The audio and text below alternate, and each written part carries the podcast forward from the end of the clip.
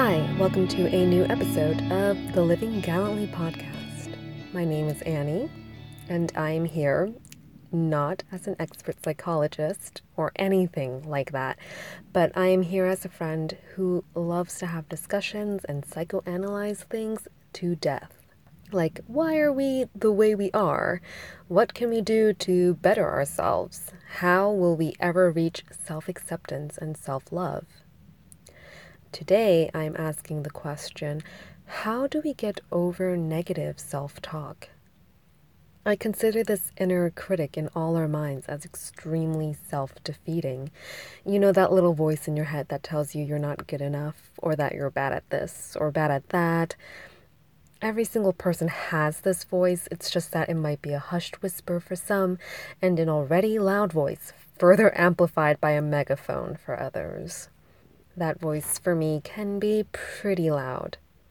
Recently, I was trying something for the first time in a long while, and I was constantly fighting that voice. There was this war just raging inside me. Once I knew that I was simply out of practice and will get right back into the groove the more I practice. I tried to be encouraging and trusting, but this voice felt like a little baby's voice something that I had ignored for so long. It's grown weak, and I was straining to hear it. The other side was telling me that I just wasn't good enough, that I will never be good enough, and I was simply not cut out for this type of work, so I should just never try again and stop trying. It was telling me I was so behind and will always be behind, and I was stuck in this fixed rather than growth mindset which is another topic I want to discuss in the future. But that voice was the dominant one, and it was the one I knew all too well. On the suggestion from an excellent blog called How I Killed Betty, I named this voice because I knew I was going to be stuck with it forever. I might as well accept its eternal existence while also distinguishing it from who I am by giving it a different identity. As you can tell from the blog name, she named her inner voice Betty. After a while, I decided to name mine Deena with two E's, and I liked it. And it was partly because of Dina spelled with an I from Superstore. she can be a bit rough and cynical, and it also just seemed like a good name to go, Shut up, Deena. And I apologize if that's your name. It's not you, it's me, or the little demon in my brain. If you watch Parks and Rec, they're always like, shut up, Jerry. But I wanted to make my person in my head a girl, I guess. So, Deena it is. So one morning, I was just casually having breakfast before heading to work when I suddenly got to thinking about self defeating talk. I don't know why. I was eating an egg and cheese sandwich. There was nothing about that for my brain to go, oh, look at you eating a stupid sandwich like a stupid human being. So, why was I thinking about self defeating talk? I don't know. The brain is so random. But it was a good time for reflection, I guess, because I realized over my egg and cheese sandwich that negative self talk truly had to come from the environment around us we aren't born with these voices in our heads as babies. We weren't born telling ourselves, oh man, listen to that scream. You have such an ugly shriek. And wow, you're bald. You're an ugly baby and you're stupid and no one's to love you. No, that comes from hearing criticisms around us and being in toxic environments like absorbing negativity and comparing ourselves to others, constant exposure to completely unrealistic media expectations, and more from the world, which is all natural. We're kind of released out into the world as a sponge, just ready to absorb everything that's near us. So, no one can avoid this. It's a part of life. Everyone is going to grow that little Deena in their heads that will grow larger or smaller based on how much you feed it. For example, maybe it shrinks as you realize you're good at sports and you discover your love for sports and you're constantly told how athletic you are and how nimble on your feet you are. You naturally become confident in that area. Maybe Deena grows when you try dancing, but you realize you suck at it. Other people are showing off some slick moves, and your body is convulsing to an awkward beat. I'm talking about myself, by the way.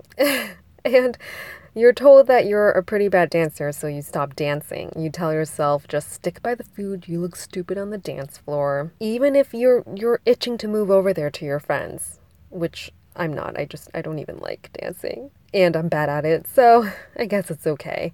But the size and weight of Deena, or whatever you decide to name your person, can fluctuate depending on what you're doing at that moment and where you are in life. And this made me wonder how much about it was from the need for validation, both internal and external. Now, this can go hand in hand with fearing judgment from others, which is touched upon in the recent podcast episode, uh, The Power of Releasing Judgment. For example, I am a writer, or I would like to consider myself as one. And that's where you can already see Deena just slinking in there, super sly. I would like to consider myself as one. What does that even mean? Other people have to see me as a writer for me to feel validated as a writer? Deena is throwing imposter syndrome at me, which is yet another topic for yet another day. But there's this fear in writing sometimes hitting publish can be so nerve wracking and anxiety inducing because I think, what if I sound stupid? Or am I contradicting myself? And I'm a bad writer. And it worsens if I get rejected too. Rejection is something everyone has to also kind of face in life. If you're pitching an article idea or you're trying to get a manuscript manuscript or novel or screenplay screenplay, I can't talk today, published, you're going to face a lot of rejection, which is going to feed Deena. The basis for all these concerns with me when it comes to writing is that, and probably not just me, but for a lot of people, is I want people to like what I write. I want them to think I am a good writer. So, this is an example of external validation. It should really only matter that I feel true to what I wrote, that I think I expressed myself clearly, and that I'm always working to improve myself. Of course, there's always room for constructive criticism, but in an ideal world, I wouldn't put myself down so much ahead of time in preparation for other people putting me down. So, again, my practical side is just telling me that practice will eventually make that voice die down. Never completely, but enough for me to ignore it. The reason we do this is that we are in survival mode. I am preparing myself mentally for the possibility of failure or immense criticism. My brain is trying to pad my heart up with negativity, so it will get used to it and be less susceptible to a sudden critical hit later on. But this is extremely exhausting. And guess what? The heart never gets used to it. It's overkill here. It's slowly squeezing the heart and doing long term damage. We don't have to be in survival mode all the time. We don't have to put ourselves down so we stay within the comfort zone and avoid heartbreak. Our brain just doesn't understand that because it hasn't evolved from our caveman days when we had to be on high alert all the time to avoid physical pain because there is less physical pain now. It focuses more on emotional pain and threats. Now you might be asking, what about that internal validation that you mentioned before? And that's highly relevant for the perfectionists. Sure, other people may matter, but the really ambitious, go getting perfectionists are the ones who are never satisfied with themselves unless everything is exactly how they want it when things don't go their way or the goal seems far away, which are all natural occurrences, they get extremely hard on themselves. They expect too much from themselves and then they put themselves down sometimes like you're never going to be good enough. Like why can't you reach this goal yet? And this can be quite debilitating it might at first make them work even harder, but that raises the stress and they're quicker to burn out. I keep saying they because I am a perfectionist, but I don't think to that degree or in that specific way. I mean, everyone is hard on themselves in this way, but it's a matter of how much comes from within and how much comes from without. And I'm still soul searching the perfectionist side of me that I recently came to discover, so give me time. And this is yet another great topic for the future. I'm coming up with so many great ideas for future episodes here. Make sure you let me know at the end which ones you are really excited about. Now that we've talked on and on about the evil voice in our heads and the need for validation that may be linked to it, what can we do about it? Well, as I already said, give this name its own identity. It's not you. Distance yourself from it, except that you won't ever get rid of it.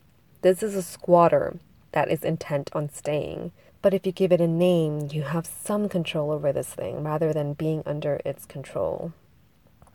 Sometimes it will be a battle for sure, but this is the first step. The second thing is harder, and the second thing is all about protecting yourself from the outside in. As I said before, you weren't born with this voice in your head. This voice came to being from outside sources. Even if you stop yourself from feeding this voice, outside voices hold the same power. You can't avoid the billboard saying you need a master's degree or featuring beautiful models.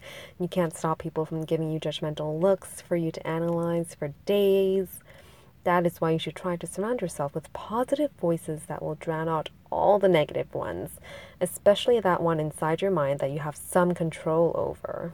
You can't always escape toxic environments. Maybe you don't have the money to leave a roommate that drives you crazy. Maybe you are stuck at a job with horrible bosses or coworkers for the time being. Maybe a professor is a bully, but you can't leave the class in the middle of the semester. I understand that, which is why I don't like it when people advise get away from them. Like, yeah, eventually try to, but if you can't, what you can do is choose to surround yourself with positive, influential people, both on and offline, when you do have that opportunity to do so. Going off that, I actually wrote a blog post, which I will link in the show notes, about what you can do to survive a toxic environment when you can't get out. One of the things I wrote is to negate negativity with positivity, Fostering a more positive mindset is hard, but one of the more active ways to do so would be to say the opposite of whatever you are being told by other people, as well as that inner voice. It's time for that mind battle I've mentioned a couple times. If you find yourself thinking, I'm so stupid, shake your head, and then say firmly, out loud if possible, I am bright. I have friends who constantly put themselves down in this way. I've noticed that one friend would say one thing over and over again, and that another friend would say something else altogether over and over again. They're stuck in this cycle of putting themselves down aloud in an apologetic way when they really don't have much to be apologetic for. One friend says, I'm so dumb, and I'll keep repeating to him, No, you're smart, in hopes of replacing that belief with a new opposing one. The thing is that this has become a habit and they don't realize they're doing this subtle act of self loathing. I do this too. I say things like, I'm lazy all the time, even though other people wouldn't think so from the work I put into my blog and podcasts. It might be an internalized belief from other people who have standards and expectations that can't possibly be reached. It might be an internalized belief that perhaps was true at one time, but might not be as true anymore. It might even just be something that I grew up hearing other people say about themselves, so I was infected by the same self criticism as those around me. Fun fact I think I read somewhere that you don't really, you're not necessarily born with certain fears, but as you grow up from like a baby, toddler, child, or whatever, you see how people react around you and you kind of adopt it. For example, a child might not be scared or disgusted by a spider, but if he's constantly exposed to a mother who screeches at the sight of one, then he gets internalized in that way and he thinks it's also gross and scary. And I think the same thing can happen here with self-criticism. You it rubs off on you. You hear other people say, "Oh, I'm ugly." So you're just like, "Oh, uh, maybe I am too." Yeah, yeah, I am ugly. So it could be in that way. And I think it also does help if you notice other people doing it around you. And when you notice that, you might start noticing that you're doing it too. The point is, do not let these thoughts leave your body so that they become very, very tangible. Don't say these things aloud, because once you do, they're out there, just hanging in the air. What you want surrounding you is fresh, positive air. Think about this You don't want to be surrounded by toxic air that you're breathing back into you for your cells to eat up and use as energy for your body. You want refreshing, invigorating air because you want good energy to fuel yourself with. Now, you probably heard this next one before. You really have to treat yourself like your own friend. You have to be the very best friend that you can be to yourself. You would never let a friend put him or herself down that way, so why would you do that to yourself? Deena is not your friend, but you can be your own friend rather than your own bully. Another way besides talking to yourself is to write in a journal about your insecurities or flaws. Once you put pen to paper, it becomes a conduit for all your thoughts, a bridge they can cross in order to leave your crowded brain and to make room for the better things to come. I remember how certain smart consultants in crime shows like Sherlock, because I'm a huge fan of consultant detective shows, which you might know if you follow my blog. And these smart consultants would say that they had to get rid of menial, unimportant details to make room for the bigger, important things. Your brain has limited memory storage and RAM, like computers. Writing out such thoughts can help you dump all the garbage thoughts out, just like when you click delete and then empty trash. Do you hear that satisfying sound of when you click empty trash? unless you accidentally delete something you can never get back that you really need, then then the horror starts. But anyway, it's it's like that. And like when you monitor your phone's device maintenance by clearing unnecessary files that have been stored on there against your will. Data mining, right? So, like that, make room for the positive and the good. Lastly, another way to replace such negative affirmations with positive ones can be to listen to guided meditations like The Honest Guys or podcasts like Affirmation Pod. Repeating such mantras or even being told them over and over again can be extremely helpful and life changing. I am still working on this myself. Is the progress a bit slow? Yes. Is it helping though? Yes. While Deena is still taking up more space in my mind than I would like. There's hope in knowing that I have such tools and methods for talking her down. As a quick summary, there's journaling, positive affirmations, guided meditations, choosing positive environments, and more. Play this episode as many times as you need to remember all the tips, or jot down notes, and let's try this together. Hopefully, our inner critic will find that we are a true force to reckon with once we arm ourselves up appropriately. I hope that these suggestions helped and that you enjoy this episode. Please leave a comment and share this episode with other people you think could use a bit of help in quieting their inner critics. Also, if you have any suggestions for future episodes, questions, concerns, or a need for advice, you are more than welcome to message me here through my blog or even through my social media accounts and I would love to plan out an episode to help you. I am always open to new ideas and connecting with my listeners, so you have some choice here in the conversations we can have together. That is it for this week. Tune in next Thursday for a new episode, and I hope you're well on your way to living gallantly.